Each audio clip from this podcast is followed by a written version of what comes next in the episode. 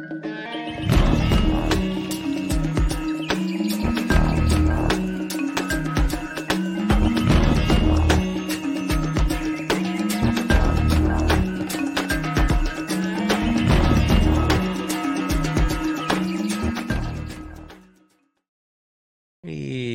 right, what's up, everybody? Welcome to another episode of Rebunked. My name is Scott, coming at you live from Nashville, Tennessee, and I have a fantastic episode for you guys tonight. Can you believe that? Another one, another fantastic episode. I'm very excited about this one. As you guys know, I've been kind of alluding in past shows about my interest in really fleshing out this topic of the the terrain theory, terrain model, uh, an alternative to the current medical paradigm. And uh, I'm very excited to kick this episode off with the great Dr. Tom Cowan. Uh, he's uh, sitting in patiently in the green room here while I just shout out the website real quick. So if you guys want to follow and support the show, head over to rebunked.news. Um, pretty much just a landing page. And as you see there, I actually have it pulled up this time. There's a little uh, link to sign up for the email list that way you get notifications about whenever I go live um, other announcements about the show. You'll see uh, affiliate links at the top, which includes Richard Grove's autonomy course, uh, TRS heavy metal detox, and then of course the t-shirt shop. Oh, and then the give send go. If you guys like get any value out of the show, it's just a value for value show. Just uh, you can drop a tip over there. Also, other value for value options at the top. Social media, uh, t.me forward slash rebunk news as the Telegram. That's probably the best place to keep up to date with the show. And then, uh, and make sure you're following on all podcast players um, so you can listen on the go. Five star reviews really help drive the show forward. Um, I've got the subscribe star, but I'll let you guys know right now. I'm going to be transitioning to a different. Uh, different thing to put out premium content, even though I'm really bad at pre- putting out premium content. I've got another strategy in mind, and some of you might guess what that might be, but I'll leave that for a future show. Um, the t shirt shop is on fire. Thank you so much, you guys, for all the support over there. This is also brought to you by Big Frog T-shirts in Beaverton, Oregon, who are who is a liberty-minded T-shirt shop. Um, they're big fans of the show. They're probably listening right now. Shout out to uh, Amanda and Ryan over there. Um, you know, you can get your classic censorship kills shirt because you know people weren't given all the information that they needed to make the medical choices for themselves and their family, and unfortunately, you know, a lot of people were hurt by that. So, you know, but just shout it out: censorship kills, and of course this is probably everybody's favorite right here. The Great Beavis. Are you threatening me? Gadsden flag shirt. You know, got to represent with that. So um, that's pretty much it, you guys. Just rebunked.news. Also, the t shirt shop is at rebunked.news forward slash shirts, or there's a link to the shop at the top uh, of rebunked.news there. So, all right, guys, thank you so much. And without further ado, once again, I am very, very excited, you guys. I've had the privilege to talk to uh, Dr. Cowan on my previous show, Truthzilla, but uh, this will be the first time having him on Rebunked. So, Dr. Cowan, welcome to the show. Such an honor Thank to have you. you. Good to see you again. Yeah, good to see you as well. Good to see you. So, yeah, so I've been kind of talking about this with my audience for a while. The idea of just really getting to the bottom of the terrain thing. I've read, I've read a large portion of the contagion myth. I haven't admittedly read the entire thing. I have read um, Goodbye Germ Theory by Dr. William Trebing.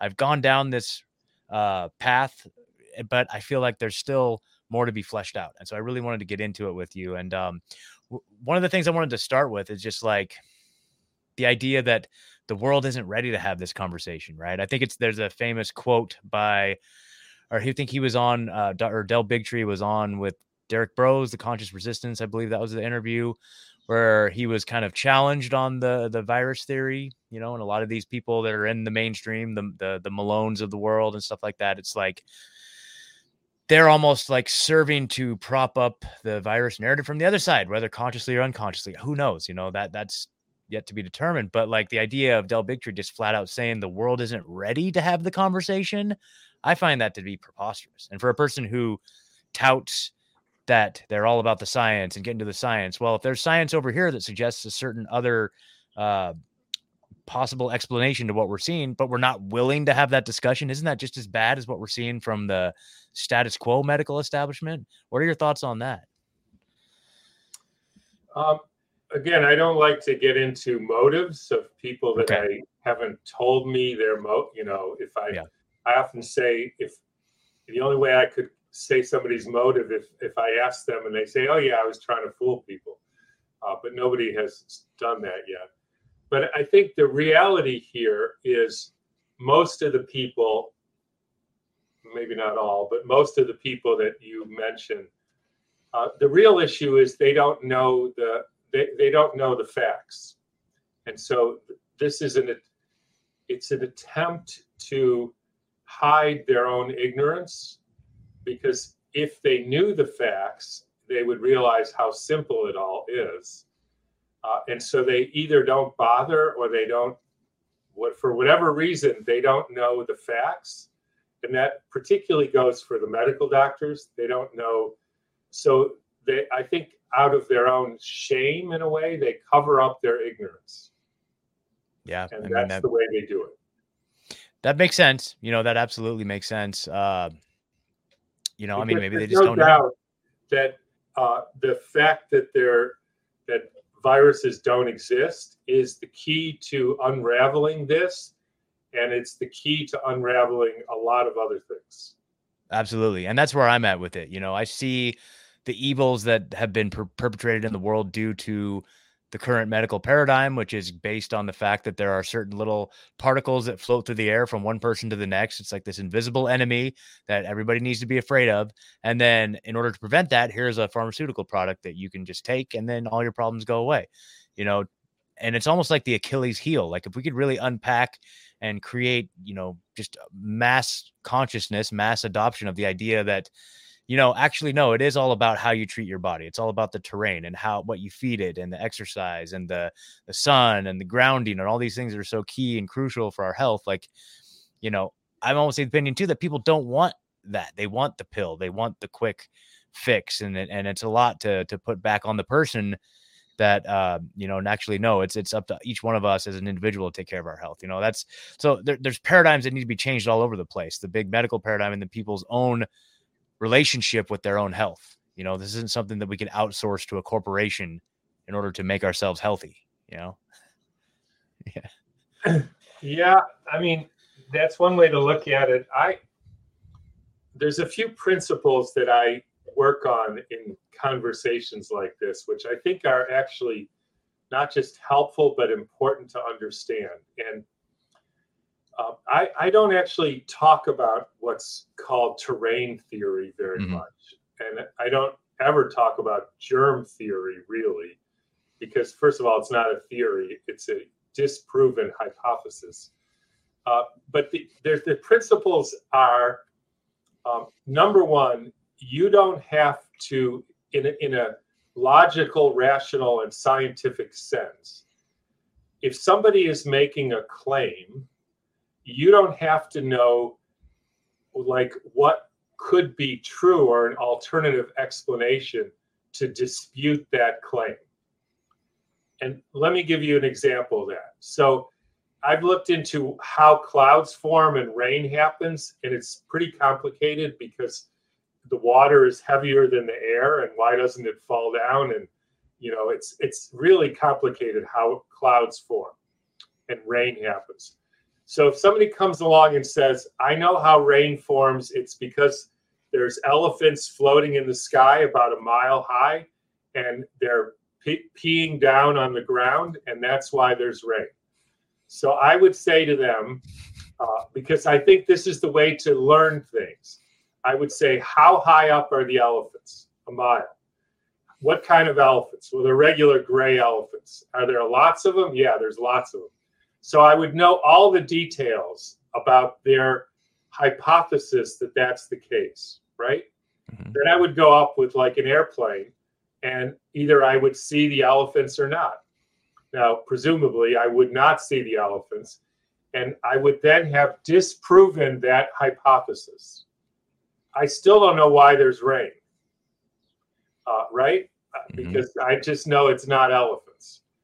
And that is where people, I think, should start with science and particularly viruses. They have a hypothesis that there is this particle called a virus that makes people sick. And I don't need to know why else people get sick. I don't know whether, I don't have to know whether it's exercise or smoking too much or anything. The claim is it's a virus. So what we need to do is examine that claim and find out whether it has any merits because I think in a half an hour or less, you, you'll know that it has no merit. There is no such particle. It's no more logic or science of that than, than the elephant theory. Um, so that's that's how I would go about doing this. Okay. Now you we uh, discussed before, and I've heard you talk on other shows too about how you have almost like a systematic approach to that, like a kind of a, a, right. a process by which we can uh, either as researchers ourselves or in my case like a podcaster like let's say we're going to be walking through this with somebody who is on the fence or this is a new concept for them like what what what would that process what how would you want how would you suggest introducing that topic and what is the process you suggest right so the so the the the, the other thing is the principle is in in order to uh, know anything you have to know the method by which it was found right? So if you don't know the method, you you're not part of the conversation. So with virology, it, there's five steps, and they they have a sort of logical uh, sequence. And I think what I think is best is to go through those. So the first step is what we sometimes call contagion or transmission. And what I mean by that is for a long time, humans have noticed that there that when a sick person is near a well person, the well person sometimes, not always, gets the same symptoms as the sick person. Right? Mm-hmm. So we've all had that experience. My child went and got went to a, a house and they had chicken pox and then she got the same symptoms. Now, let's let's talk and again if you hear something that doesn't sound right i think you should stop and challenge that assertion but the principle behind that is if you see two or more people or animals getting sick in the same way same symptoms same time same place that means something has been transmitted between them right that's the principle we're talking about now, the first thing I would say about that is that's clearly not the case. Because, for instance, you can put 100 rats in your basement, and then unbeknownst to you, somebody puts rat poison. So the next day, 10 rats are dead, same symptoms, they all bleed to death, same time, same place. The next day, 10 more rats are dead, same symptoms, same time, same place. Then next day, all rest of the 100 are dead same time, same symptoms, same place. Therefore, that was a contagious process. Now, that's clearly not the case, mm. right? They were poisoned by something similar. And so you cannot use that principle of humans or animals getting sick at the same time in the same place as proof of contagion. And it, interestingly, doctors and science has been down that road many times. So, for instance, for hundreds of years, they saw sailors on ships, one after another got sick. Their teeth fell out. They went into heart failure and died. They quarantined them. They said they were passing what, something between one sailor and the next. It was too small to see it. And they called it scurvy. And then somebody had the idea to give them a lemon, and the whole thing went away because there wasn't anything passed. Quarantining never worked. They had vitamin C or fresh food deficiency. And interestingly, even something like syphilis, they noticed people, uh, syphilis is, they say, caused by this spirochete in the, you know, seminal fluid in the semen or the vag- vaginal secretions. So they, in the, back when syphilis was big in the 1800s in Europe, they had somebody had a lesion on their say penis and they went to the doctor and they gave them mercury to treat it now interestingly mercury concentrates in the semen and causes vaginal and penile penile lesions so that guy goes and has sex with a prostitute and she gets because she's exposed to the mercury she gets a lesion and then she gets treated with mercury and then the next guy and then the whole thing looks like it's contagion when it was actually the transmission of a poison.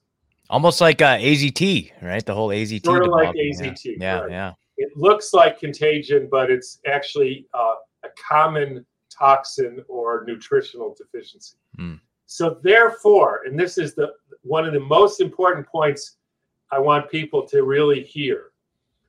In a situation like that where you have no sensory experience of what happened, in other words, you don't see the virus going from the person with chickenpox to the next person. You don't smell it, you don't taste it, you don't know. In that case, you have to do actual science with controls. In other words, put 100 healthy children with 100 chickenpox children and have everything else the same so that you have an independent variable and a dependent variable. In other words, the thing you're changing is exposed to chickenpox versus 100 children in the same house, same food, same everything else, but the children don't have chickenpox, so that's the only thing that's different. And here's another thing I want people to hear. There's maybe 20 of us looking into it. Every single study that has looked at contagion has said there is no evidence for any transmissible element between people mm. or animals. If this was done with the 1918 Spanish flu, they had people with the Spanish flu cough in people's mouth, put snot up their nose, injected blood in them, had conversations, all everything you could do. Not one of the prisoners who were the volunteers got sick. We've seen this with mono, we've seen it with the flu, we've seen it with herpes. None of those illnesses are transmittable in a way that would suggest contagion. Now, all I can say is, therefore, the science has shown that that phenomena of the transmission of illness from a well person, sorry, from a sick person to a well person doesn't happen. If somebody has a study that shows it does, I'd love to see it because we've looked for three years and we can't find it. Or the one where like they're like taking secretions, and I'm t- probably butchering this, but like like injecting it into primates That's like different. brains, and it's like it's like oh look they got sick, we injected it right in their brain. It's like yeah, but you're also just injecting things in their brains, like right. So, that's yeah. different. That's step two. Okay. So we're talking about yeah. simply the experience of sick people being around well people. Gotcha. The sick people make the well people sick. There's 30 or 40 good studies on this with all different kinds of flus and chicken pox and measles and all the rest. None show any contagion. Mm-hmm. Therefore, that theory of contagion has been disproven. Now, you would think that would be the end of it, but it wasn't. So, around 1890 or so, they decided that certain illnesses were transmissible, like polio. And so they said they looked for a bacteria and didn't see one. So what they did was they filtered the the disease material from somebody with polio. In other words, they had somebody with polio, they died, they took their spine, ground it up, put it through a filter, and so they have all the liquid from the dead person's spinal cord and there's no bacteria in there. The bacteria would wouldn't go through the filter. Now, so we, that's called the filterable agent, right? Mm-hmm. Now, nobody thinks there's that's a virus. They think there's a virus in there, but there's obviously proteins and enzymes and maybe toxins and nobody would claim that that's a pure virus. So we're not testing pure virus. We've never seen the thing, right? Mm-hmm. We're testing whether the filterable part of a sick person's bodily fluids makes another animal sick. And here's the facts there's not one study showing in a normal exposure way, and I'm talking about like taking that and drinking it mm-hmm. or spraying it on somebody that they showed the filterable part, the part that would have the virus, makes another animal or person sick. So, what did they do? They did the things that you said. So, they took that fluid and injected it into two monkeys' brains. One monkey died, one monkey got paralyzed. And they say that proves that polio is caused by a filterable agent that's transmissible. Now, let's unpack that a little bit because the best you could say about that is there's something bad about the filterable stuff from somebody's dead spine that if injected into your brain might make you have a bad day. Yeah. right? Yeah totally. They didn't do a control. They didn't inject 10 cc's of saline and thought it. Maybe it's the pressure they didn't find a virus. They didn't even they didn't look for a virus. They couldn't they had no ability to look for something that small. So every study that shows filterable agents cause sickness which are going on to this day they do things like they take ferrets they they take this lungs you know secretions of somebody who's sick like pneumonia they filter it so they get the bacteria and the fungus and the cells out. They anesthetize the ferret, stick a tube into their lungs, put 10 cc's of this of this filterable lung goop directly in their lungs, which would be like a liter of of cell goop into your lungs. And then the ferret gets a cough. I mean, seriously, yeah. like yeah if you put and they don't do a control, so they don't put saline and see if you put a liter of saline in a ferret's anesthetized lung, whether they would get a cough. So this isn't science. This is, I mean, it's nonsense. So again, I ask anybody listening, send me a study that shows a filterable agent causes disease in a well animal or person exposed in the normal way with controls. There isn't one. Now, interestingly, that correlates with the first one, right? Mm-hmm. The whole person doesn't make you sick. And now we know that the part that would have the virus doesn't make you sick, mm. right? So those match. Mm-hmm. So you would have thought that would be the end of virology, right? Yeah. Person doesn't make you sick. The, the part where the virus doesn't make you sick, but then they took the part that, like the lung secretions or the spine, and they invented electron microscopes. So we're talking about the 30s. And they see these little things, uh, these little particles in the fluid, and they say, aha, we see the virus. And so that's the part that's making you know people or animals sick. So they decided to try to isolate the virus from the fluid. Now, that's an important word and concept here. So I mm-hmm. want to spend a minute on that. Please. Because, Scott, if I said to you, how prove to me that there's such a thing as a hammer and a hammer, tell me what a hammer is made of and what a hammer does, how would you do it? Um, I'd go to my tool bag and be like, uh, "Yep, that's a hammer right there, and it's designed to hammer in nails." But if I were to determine what it is, yeah, I got my tool bag. I got all kinds of tools in my tool bag. So how do I know which one's a hammer, right?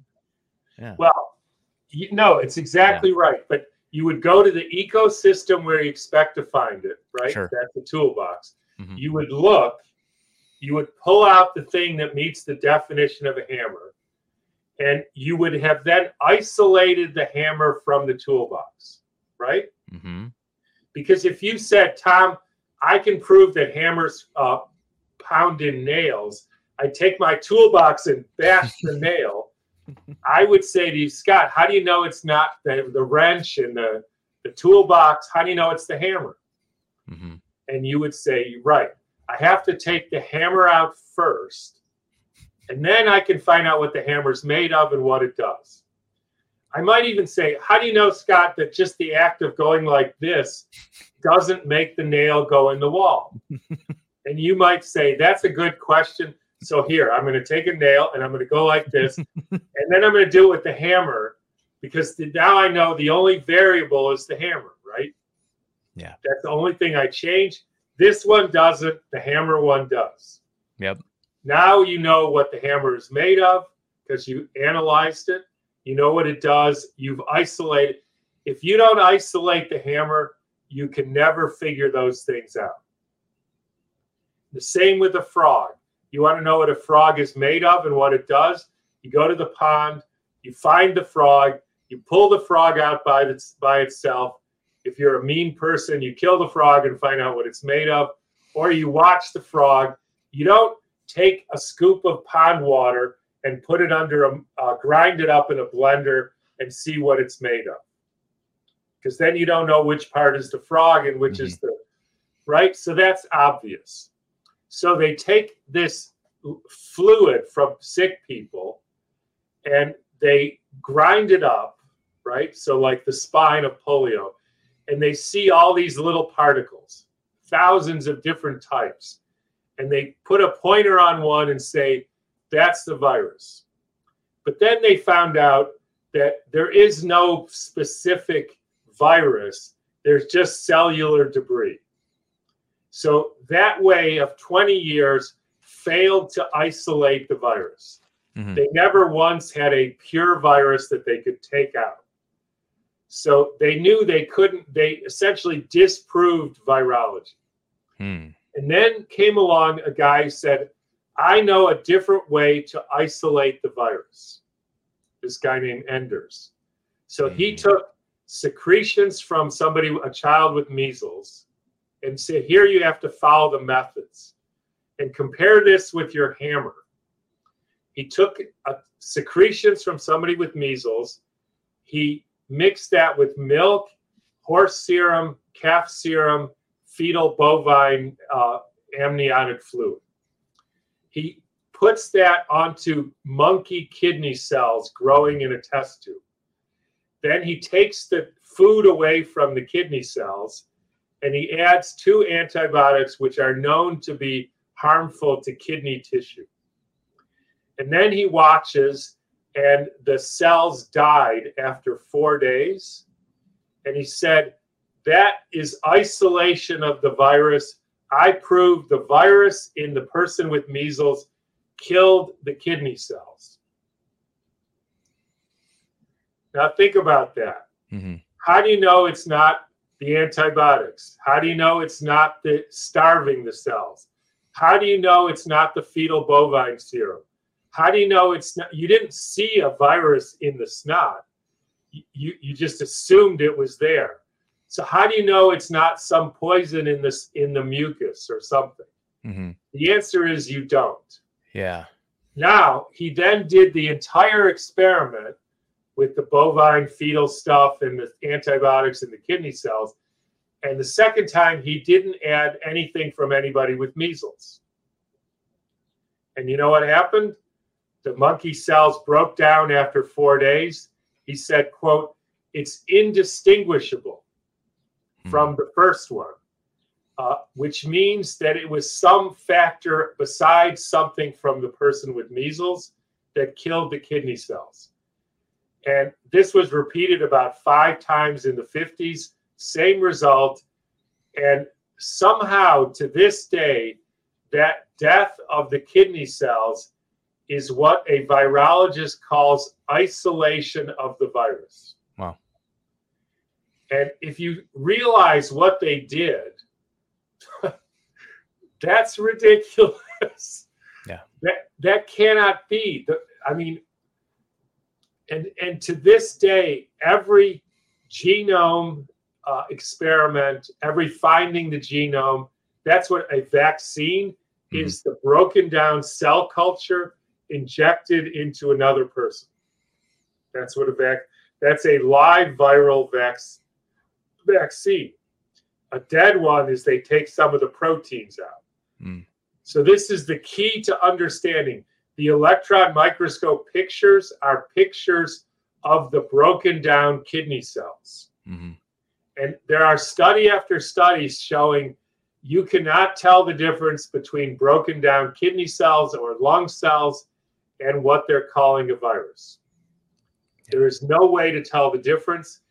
And the genome that they say there's 6 million copies different SARS-CoV-2 genomes that's you take that kidney that culture right broken down culture chop it up into little pieces you assemble them into a big long string and you call that the genome of the virus without ever having seen the virus in the first place. That's like you take your toolbox grind it up into little pieces. You assemble them into something you think is a hammer, and you say the hammer is made out of plastic and rubber bands because I found them in the toolbox, mm. and then that becomes the template for for all the future viral genomes. And you know, I'll finish by saying we proved that this is the case because we took that culture. Uh, this was an experiment that Stefan Lanka and a bunch of us yep. helped do, and we did the cell culture, didn't add anything from anybody with COVID, did the antibiotics and all the rest. Cell culture broke down in exactly the same way, proving there was a virus killing the cells when nothing from any virus was ever anywhere near the mix. Mm-hmm. Then we added yeast RNA. So this is just RNA from yeast. No virus, no mucus, no COVID anything chopped it up into little pieces, told the computer to, to make SARS CoV 2 genome, and it did, proving that there's no SARS CoV 2 genome in there. It's just a computer simulation. And by the way, we told it to make the measles genome, and it did. Mm. And we told it to make HIV genome, and it did. It's the same sample. It didn't have anything with anybody with AIDS or anybody with measles. The computer made, if we told it what to make, it would assemble these little pieces into any RNA genome we want. That's amazing. What uh where can I look to find out more about that? Because I didn't know about I knew about the Stefan Lanka experiment, but I didn't realize this part of it. Do you guys have that published or anywhere? Uh, there's a part two that was okay. a uh, mathematician uh, ran these numbers. Okay. It, it was published only in Stefan's journal. Okay, okay. I'll have to follow up. I mean, the problem is yeah. if you send this to a peer reviewed journal, they of won't course. publish it. Of course. Of course not. Yeah, so I mean like a catch twenty two. Well, it's not published in a peer review. I know. Yeah. Yeah, because they won't do it. Yeah, exactly. Well, it's like you guys almost conducted the control experiment for that original experiment in the first place, where they established this whole modality, yeah. right? It's like like there was no control done, and so you guys did the control, and lo and behold, you get the same result as you know the one where they were using biological material, which is just insane, you know. So to me, so, so here's the thing. Now we have five steps. One, contagion of sick people making well people sick yep. doesn't work. Any fluid, the filterable agent doesn't work. The isolation is not isolation. Electron microscope pictures are not the virus, okay. and the genome is not. And all those match. Mm-hmm. They all correlate. That exactly what you would expect. You wouldn't expect to find a part like if I said you don't you don't uh, have iron in you total, right? Mm-hmm. You wouldn't expect if I just chopped your head off and looked for iron that it would have iron. That would be weird, right? A little bit. Because if you don't, why would you think your head does? Mm-hmm. So, in other words, all those things are internally consistent, right? No mm-hmm. genome, no pictures, no isolation, no proof of existence, no make no part making some somebody sick, and no whole. They're all the same. End of story. End of story. End of story. It's not, it's, it's not uh, and, and anybody who doesn't believe it, you have to go to the literature and find the study that proves us wrong. And we have been telling these people for two and a half, three years, all these doctors and shows, and oh, there's no it's so complicated. This isn't that complicated. Show us the study that proves it wrong. Well, we don't. Why should we get into this? Like, mm-hmm. because it's the key to the whole tyranny. It is, and that's that's exactly why I really want to focus on this topic because it is. It's literally the Achilles heel. It's the thing that could right. And they made a mistake down. by by basing this on such an easily disproven uh, concept. Yeah, absolutely, absolutely. And and uh, so I know uh, I, I, if you don't mind, I just wanted to talk to you about one more thing real quick, and I'll let you go.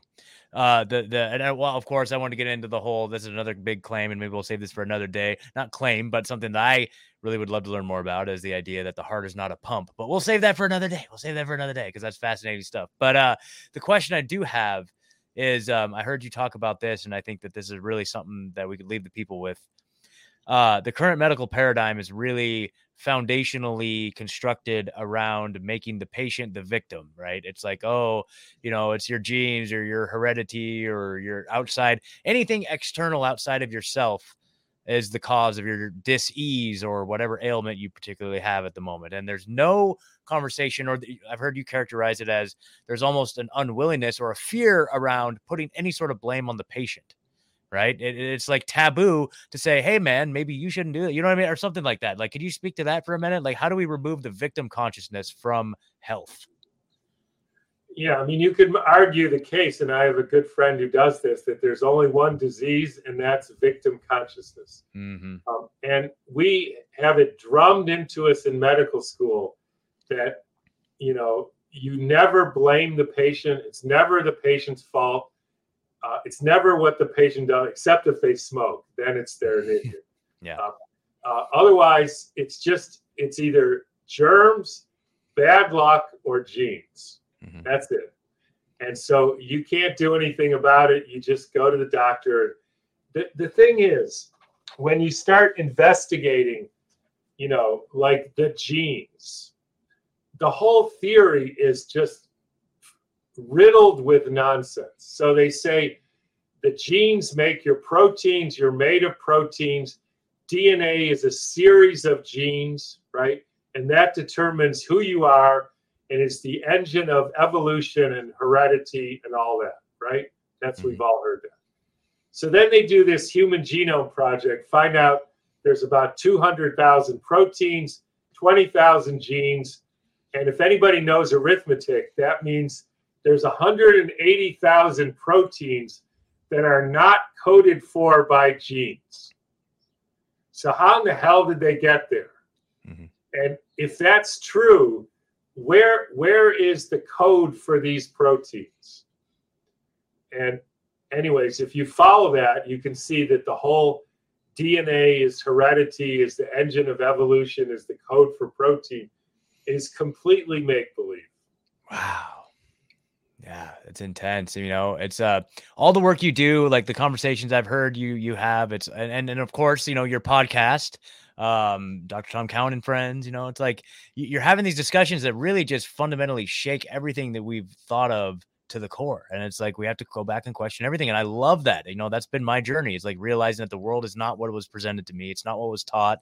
It's not what the people in the lab coats are out there purporting. Like it's way different. And that's a magical place to be. I love the fact that, you know, we're on this adventure of discovery. And and so you you probably stand above almost anybody else I could think of who's willing to have those conversations, who's not afraid of it, and you have a great sense of humor about it. So, Dr. Tom Cowan, I really, really appreciate that. Can you uh, tell the people like where they can follow you and learn more? I mean, you've got so many projects. Like I would just want to personally shout out here, Dr. Tom Cowan's or Dr. Cowan's Garden. You guys, I don't know if you yeah. know about this, but it's just like legendary. Well, tell us a little bit about this. Uh, I mean, we have two companies. This is the food side and yeah, I guess skincare. So yeah. we have you know vegetable powders. We have uh, we we partner with people who you know real grass fed meat and mm-hmm. you know and bones and organ meats and and we have all kinds of interesting and good stuff. Uh, the other side of it is the Dr. Tom Cowan, which is more the informational and the medical stuff. So we have turpentine, we have water devices, we have our medicine, Strophanthus, plasma, seawater, you know, all kinds of. Uh, essentially, it's the pharmacopoeia of real medicine. Uh, yeah. And so, and and there's a lot of, you know, I do webinars and podcasts and mm-hmm. spout yeah. my mouth off of kind cool. of stuff. Cool. Right on, you guys. Well, there's links in for uh, Dr. Cowan in the description below. So please go make sure you follow, support him. And uh, yeah, Dr. Cowan, there's so many things I want to get into you with. So maybe, you know, here sometime down the line, we can reconnect and go over some more of this stuff. So great. Awesome. Well, thank you so much for sticking around a little extra longer to speak to me today. I really appreciate it. And uh, okay. Yeah, I guess I'll let you go. I'll probably still stream here for a little bit, but I'll, I'll let you go here. So thank you so All much. Right, thanks, Scott. Take care, Tom. See you later. Bye bye. Bye bye. Well, there you go, ladies and gentlemen. The great Tom Cowan. Amazing, fascinating stuff. So yeah, we we set up the interview and um uh you guys know normally know I like to run for about an hour or so. And he's like, Oh, I thought it was half an hour. And then the pre and he's like, Oh yeah, we were like, That's fine, that's cool. Let's just uh, cut it at half an hour, no big deal. And uh and before the show, like I was talking to him and telling him about some of my interests uh, in the topic and some of the research I've done. And I think he kind of like recognized the fact that maybe, hey, maybe this guy isn't just your average Joe Blow off the street. They maybe we're actually gonna have a good conversation here. So he's like, all right, well, let me go. Let me go tell my wife because I gotta milk the cows. So let me go. Let me go tell the wife real quick that uh I'm gonna keep going and uh or I'm let's just like not have an end to it. And if you know, if we're still streaming, then then she has to go milk the cows. So I'm over here like, damn, do I just keep going for the hour? And his poor wife has or not poor wife, you know, I'm sure she loves milking cows, but at the same time, I'm like, damn it, I feel bad. Like she's I'm gonna be over here using all of Tom's time and his wife's gonna go have to milk, milk the cows, but that's all right. That's a good balance. We ran for about 40 minutes with the great Tom Cowan. So I mean, if you guys are in the chat, you know, let me know what you think. If you guys have questions or anything, um, for me, you know, we kind of we touched on it a couple times in there. Like, really, to me, this is the topic. I mean, you guys know that have been following me for a while, or any of the work I do. Uh, just basically, you know, oh yeah, yeah, yeah, yeah. Any words? A Bummer just got here. Tom certainly has a way with words. Yeah, he's hilarious. I love his analogies. The the uh the, the analogies that he uses to describe things are always so hilarious. You know what I mean? And it's it is. It's like yeah, you can't really argue with that. So anyway, so I feel like it's the crux of the whole thing. Like if you guys know the work that I've done, I'm just constantly, even to this day, I'm still on the vaccine beat. Like I'm not gonna let that, I'm not gonna let up on that, you know, because there are still people out there that are being hurt every day by these shots, right? And and not only that, it's not only just the shots themselves, right? These stupid COVID shots, mRNA, whatever the hell you want to call it. Like I had a whole list of things to talk to uh, Tom about you know, obviously I wanted to get his take on the spike proteins, the mRNA, gain of function, like all these things that are in his wheelhouse of like, you know, dispelling. But, you know, we'll, we'll have him back for more in depth conversation about that stuff. But, you know, it's not just the, the, the shots themselves that we need to be speaking out against, but we can use the shots as a vehicle by which we can help create awareness around these topics in order to prevent whatever's to come in the future right so as we as we continue as, as the as the veils lifted and and the all of the the facade crumbles around the notion that these covid shots were safe or effective or a good idea or that it wasn't just a catastrophic net harm to everybody involved right yeah not everybody got hurt by them. You know, not everybody died. There's plenty of people I know that took the shots that are just fine on all outward appearances, right? But the fact remains that hundreds of thousands or millions of people did get really hurt by these shots. And I would say way worse than whatever the heck COVID supposedly was, right? But as the veil continues to, to fall away and more people start to look and see, and enough time goes by, maybe some of the programming falls away maybe some people are able to like see it for what it truly was you know the more we're out there creating awareness and reporting on this topic and presenting them with information around this topic you know the more that they will see and really fundamentally understand that yeah i was lied to. Yeah the the system is corrupt. The system is designed to work in opposition to my best interests. They don't care about me. They don't care about my family's health. They want me just sick enough to you know pull the levers at work or press the buttons at work, but not quite sick enough to die or be debilitated. Like, so who knows why they went all out on this last one. But at the same time, they want us just a certain level of sick. Right. And so as we go forward, you know, we we see that who knows what the next thing is going to be, but I wouldn't be surprised if it was another some sort of like viral thing or some sort of like or quote unquote viral thing of course or some sort of like just disease something or another uh, in order to gain more power and control. You know, so what we're what we're what we're talking about here is like the more awareness we create around the shots themselves, which has literally been my beat for the last three years. Like I just have been relentless on this in all the different projects I'm involved in. You know, between the last American Vagabond, Unjected, this show. I mean, that's really where my heart is at is just creating awareness around this, the, just providing the informed consent that the establishment doesn't want or cannot provide, you know?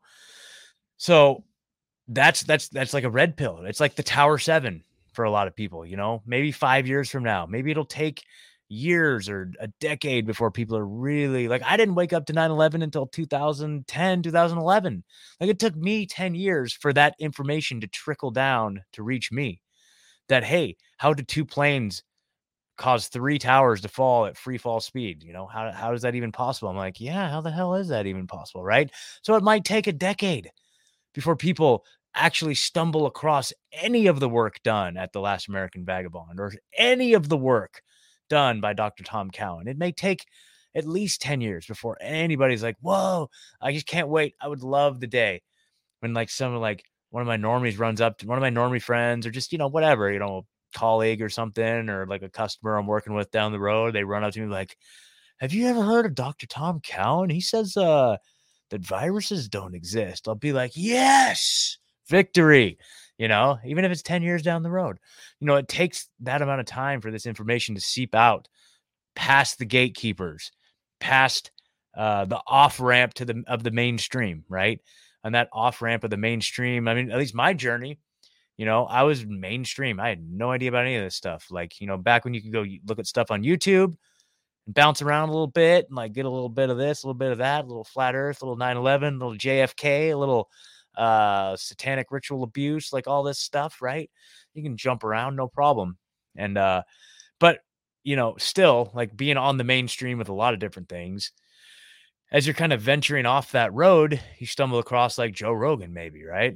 Or maybe you stumble across like Russell Brand, some of these shows, right? And it's kind of, it serves a, po- a purpose to maybe kind of open up your your mind to some of these topics, but then, you know, once you once you really take the off ramp and you start getting into one of the sketchy neighborhoods and it's like oh geez there's a uh, the Higherside Chats over there. Oh shit.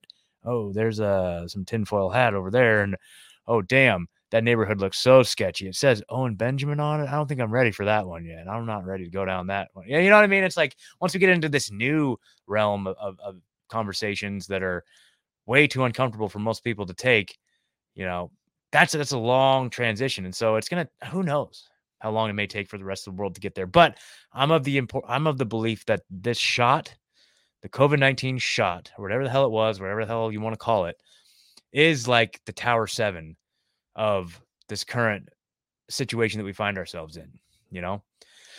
What we're seeing now is uh just complete uh capture. Like our entire world has been captured by these people that are using this medical system to tyrannize over us and to create more power for themselves.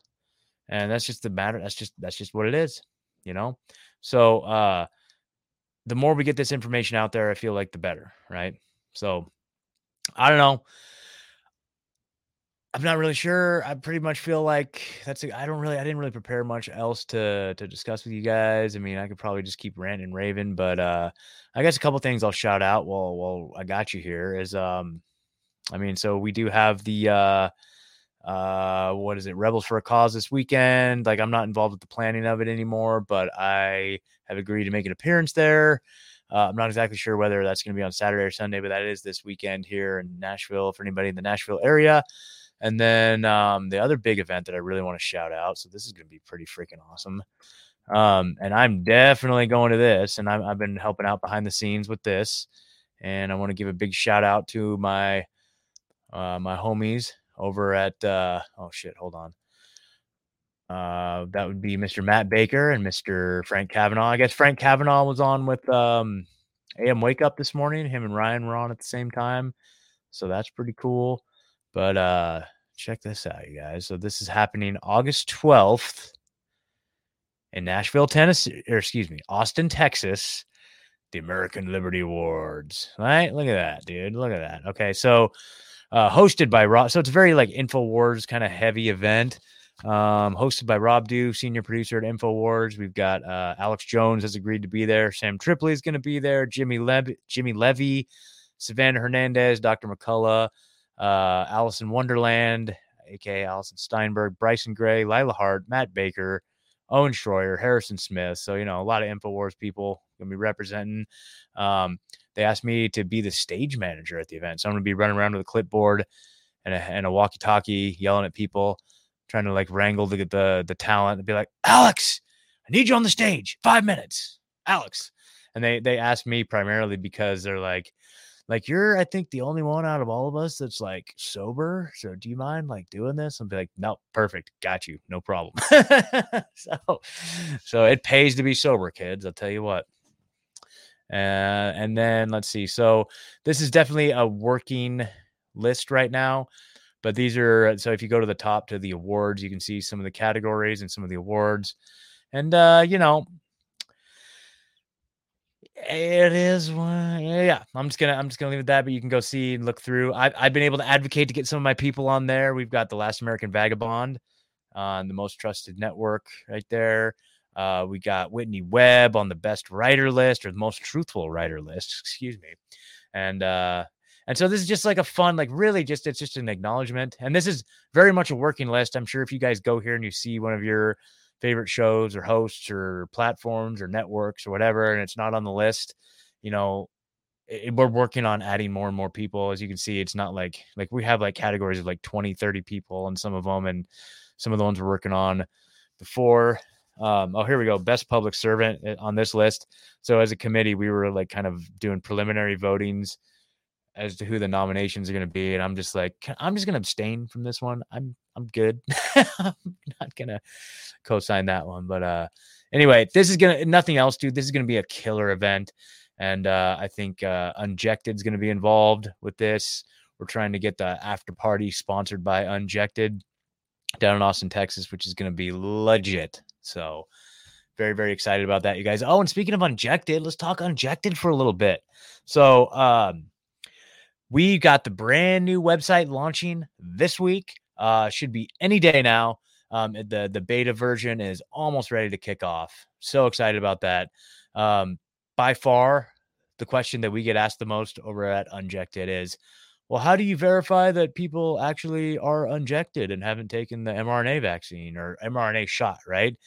Well, I'm happy to tell you that now we've partnered with the wellness company. We have devised a little scheme to actually determine whether or not people have taken the injection. So, oh, I can't really spill the beans on it quite yet, but that's one of the things that um, it's not going to be required to be on the site, obviously, because we even do invite people who have taken the shot to be members of the site. We just ask that you designate on your profile, yes, I am vax afflicted. I was, for whatever reason, uh, I, I, I under I, I accepted the vaccine into my life for whatever reason, right? Um, and so to some people that may not be an issue. To some people, they're exclusively seeking somebody who didn't do that. So you know it's fine, but we will have different verification levels, and the highest, highest premium verification level will include the ability to verify whether or not you've taken the COVID injection. So I'm just gonna leave it at that and just leave you guys a little little little meat to chew on on that. So we're very excited about that. Um, all kinds of cool stuff coming. The Unjected Marketplace is work. We're working on that too, which is going to be like a coalition of, you know, like liberty centered products, and then also um, looking at food items, and then also the Unjected uh, lifestyle apparel is going to be a big thing. Like we're looking at like lions not sheep, you know, that clothing line. We're like, okay, how do we, uh, how do we tap into that territory. So we got that in the works. Just so much cool stuff happening over at the Unjected world. Um, the Unjected show. We've got some awesome guests coming up. We got the great Chrissie Mayr coming up on Friday. Uh, we got Ryan from the Last American Vagabond the following week, and I'm working on Maj Toure from Black Guns Matter. Uh, he we're working on which week to have him on, so some previews there. Um, as far as rebunked goes, what do I got coming up? I'm trying to do some more terrain uh, discussions. Looks like next week. Okay. Yep. Yep. So I got some stuff on deck that I need to work on confirming. But anyway, so yeah, man, you guys, all kinds of cool stuff happening around here. I'm just like super stoked. I don't know about y'all, but uh, look for more conversations around the terrain topic because again, like please, you know, share this episode. Like, like let's get Tom's information out there. because the more people are aware that this conversation even exists, the more people can be like, well, okay, well, maybe I'll venture down that road just a little bit and take a look for myself. You know, I personally feel like there's so many things that I want to kind of understand better. The whole process of, you know, what Tom was describing. I've heard this description several times uh, in the past is the idea of the, you know, the whole monkey kidney cells, bovine serum, that whole thing. Like, I really want to fundamentally understand that process. I really wanted to you know, I wasn't quite able to work it into the conversation, but I really want to understand okay, so what are they trying to achieve when they do that? Like, I understand the flaws in it, but what is their rationale? Like, why does that make sense from a, from like a, a, a scientific approach? Like, like using the scientific method to that specific process. Like, how does that even make sense? How does it that I, like, where does that hypothesis come from? Like, I hypothesize that if I starve this biological material on a monkey kidney cell with bovine serum and antibiotics, like that's going to isolate a virus. Like, where does that hypothesis even come from? It sounds like someone's just like sniffing some sort of fumes or something and just like in a fever dream came up with this process. It's like, doesn't make sense to me, but I want it to make sense. I want it to make sense so that I could better understand their arguments, you know, and that's really what I'm trying to do is I'm trying to I'm trying to explore this topic so that I fundamentally understand it. And hopefully by the process, everybody listening will understand a little bit better as well because you know i so many people that i just instinctively resonate with on so many levels like like this is the way they see the world and i want to fully flesh it out and maybe i go on this journey and I, I look at all the studies i talk to all the people and i arrive at the conclusion that actually no i think viruses are real and they do cause disease. No problem. I just you know i don't know. I don't know and i want to know because if it does turn out to be true, uh, or to the best of our assessment, it turns out to be the most likely scenario that germs and viruses aren't the cause of disease and there is something more to it, then this whole system can just be thrown away and we can start over and none of it even matters and who cares, right? Um, I, I just I I love the idea of the victimhood mentality in, in modern culture in modern medical culture. I don't love the idea, obviously. I think it's horrible, but you know, just characterizing it in that way.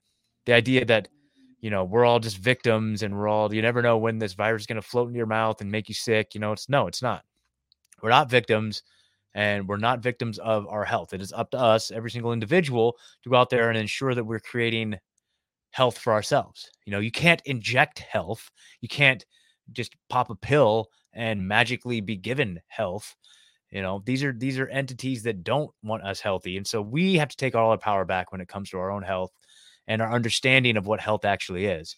And so I'm on a journey myself. You know, I'm exploring different foods right now. I'm actually doing this program right now. Just my my gal and I are working on this. Uh, it's called Wild Fit, and there's no promotion, but it's basically uh not. I, I'm still learning what it is, but it's basically different. Um, different aspects of eating the way humans are designed to eat. Like no processed food, dude, no sugar, none of that. We haven't quite got to that point yet where it's like, hey, we're adding a couple things here, eliminating a couple things there. But you know, she's done that before, and she's really taught me a lot already. And uh, kind of was planting some seeds with me, uh, with with this what this this diet or it's not a diet it's it's it's a way of being it's like a way like hopefully this is something that'll last the rest of my life you know what i mean and so uh, each week it's like a new phase. And so I'm trying to, and right now we're on phase week two, which is basically eat exactly like you've always ever ate, but just kind of be more conscious about it. See how it makes you feel afterwards, right? But one of the things they added is this cool thing called the Alka-Geyser, which I'm pretty stoked about, which is basically a uh, just a fruit and vegetable smoothie every morning with uh three different servings of three different like fruits that I don't normally eat. So I went got a bunch of fruit that I don't normally eat, eating three servings of those along with this fatty smoothie, which is freaking delicious. And so that's how I've been kicking off my day the last few weeks. And I've been uh just yeah, it's it's it's I don't know. I firmly and I feel great. It's like you feel like just nutrients just boom, like a nutrient explosion and, and I get energy from it, you know. You guys have heard me talk quite a bit about like my my last big vice that I'm struggling. Well, I got two. I got the vaping and I got the caffeine. You know, the Bang energy drinks. Those are just like I know that I'm just like not doing my body any good with those two things. And so I'm on a journey now where I'm trying to like maybe possibly consider eliminating both of those things from my life, but it's that's a process. And so, um, but it's cool because this Alka-Geyser drink, I'm like, I got energy, dude. And I'm like, man, maybe I can do without the freaking caffeine, you know, and just have this natural boost. And so I'm really trying to trying to take steps not only to, you know, actually put this into practice in my life, but also to um to understand you know what what what health actually is because it turns out i mean apparently like we got it all wrong from day one and then like everything that we learned everything that we know everything that is taught the whole medical system all aspects of it can just be thrown out tossed away and we can start over you know? But no matter what it all just starts with me my health uh and all that stuff. So um, yeah, guys, uh, hopefully you can share this episode with your friends and, and get the conversation around the germ terrain theory going, even though Tom doesn't like to characterize it as germ or terrain. You know, we can say that for him. Um, there are links to his uh, websites below.